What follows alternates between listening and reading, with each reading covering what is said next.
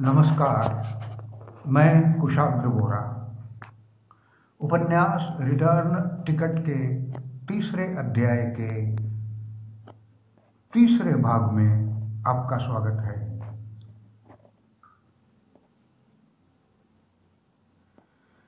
Out station सहपाठियों के स्वागत भोज के बाद रीयूनियन के पहले दिन सगुन ने सबको मधुबन पार्क में सुबह नौ बजे बुलाया। सबके स्वागत समारोह में। उसके बाद साढ़े दस बजे अपने स्कूल लक्ष्य महाविद्यालय के लिए निकलना था। ठीक नौ बजे सारे सहपाठी अपने अपने जीवन साथी के साथ मधुबन पार्क पहुँच गए, जहाँ सगुन ने बड़े ही प्यार और अपनत्व के साथ सबका फूलों से स्वागत किया। उसने सबके लिए बुके, नाश्ते का प्रबंध, घटादार पेड़ों से गिरे और फूलों से सुशोभित हरे लॉन में किया था। यहाँ एक बार फिर सारे सहपाठी एक दूसरे से बड़े ही उत्कट प्रेम भाव से मिले। निभू एक कोने में खड़ा नाश्ते की प्लेट लिए खा रहा था कि तभी राधा अपने नाश्ते की प्लेट लेकर वहाँ आई और नींबू से इस तरह बातचीत करने लगी जैसे कभी कुछ हुआ ही नहीं था। निभू राधा के इस उदार व्यवहार से सराबोर होकर जैसे सातवें आसमान पर पहुँच गया। तभी वहाँ शगुन ने आवाज़ लगाई, चलो सब लोग, स्कूल जाना है। सबके लिए कार का बंदोबस्त शगुन ने कर रखा था। कुछ स्थानीय सहपाठियों ने अपनी अपनी कार में अपने सहपाठियों को बिठाया और कार का काफिला स्कूल की ओर चल पड़ा। ज़िंदगी के बेंचमार्क स्वरूप स्कूल में पचास वर्ष के लंबे अंतराल के बाद प्रवेश करना ही अपने आप में एक अद्भुत अनुभूति है। ठीक सवा ग्यारह बजे प्रार्थना के लिए बेल बजाया गया। बेल बजाने वाले मुन्ना लाल के पुत्र के चेहरे पर गदगदित भाव अपने आप में एक अलग ही कहानी कह रहे थे। स्वर्गीय मुन्नालाल जी के प्रति अपना आदर प्रकट करने का इससे बेहतर अंदाज और क्या हो सकता था? स्कूल के पूर्व छात्र और आज के छात्र दोनों ने पंडाल को भर दिया, प्रार्थना के लिए कतारबद्ध खड़े होकर। स्कूल के पूर्व शिक्षकों, वर्तमान शिक्षकों और सभी छात्रों ने उन छात्रों को दो मिनट मौन रहकर श्रद्धांजलि अर्पित की, जो अब देवलोक सिधार चुके थे। बैच के उन दिवंगत सहपाठियों की याद में सबका मन गदगद था। पूर्व शिक्षकों ने बैच के हर विद्यार्थी को पचास साल बाद भी नाम के साथ याद किया, ये बहुत बड़ी उपलब्धि थी। पूर्व छात्रों की बैच ने भी अपने पूर्व शिक्षकों को सम्मानित किया।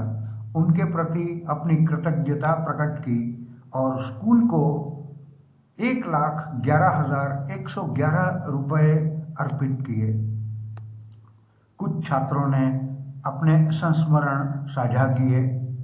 दूसरी ओर स्कूल के वर्तमान छात्रों ने अपने पूर्व छात्रों के सम्मान में एक वैरायटी शो का मंचन किया। अंततः स्कूल प्रांगण में वृक्षारोपण किया गया और कार्यक्रम को समाप्त किया गया। शहर से 20 किलोमीटर दूर सभी हम उम्र हमजोली सहपाठियों का काफिला पंच तारा होटल, जंगल सफारी में दाखिल हुआ, जहाँ स्थानीय सहपाठियों ने अपने सभी सहपाठियों के लिए दोपहर के प्रीति भोज का आयोजन किया था। निबू ने पंच तारा होटल तो बहुत देखे थे, लेकिन वो कभी अंदर गया नहीं था। इसलिए कार में से उतरते ही वो वहीं का वहीं खड़ा रह गया। तभी उसके पास राधा आई और उसने कहा, डरता क्यों है? चल, तू मेरे साथ चल। निभू को पल भर लगा कि वो अपने अन्य सहपाठियों के सामने जंतु भी नहीं है। उसके चेहरे पर उनके सारे सहपाठी ज़िंदगी में कभी कुछ बन गए थे, उसका भाव था। लेकिन वो बन पाया भी तो कूली। अगले ही क्षण उसे याद आए अपने वो कूली साथी जो ग्रेजुएट थे तो एकाध पोस्ट ग्रेजुएट भी था। वो कुछ और सोचे, उसके पहले ही राधा उसे आलिशान डाइनिंग रूम में खींच ले गई। निभू ने देखा, सारे सहपाठी एक कतार बनाकर बारी बारी से प्लेट में एक एक आइटम डाल रहे थे। वो भी उनके साथ ही खड़ा था। किसी ने उसे ये महसूस ही नहीं करने दिया कि वो अक्ल का कच्चा घनचक्कर है। यहाँ भी खाने के लिए बहुत सारी वैरायटी रखी गई थी। सबने मन भर खाने का लुत्फ उठाया। दोपहर चार बजे उनका कार कारवां सैटेलाइट पोर्ट की ओर निकल पड़ा।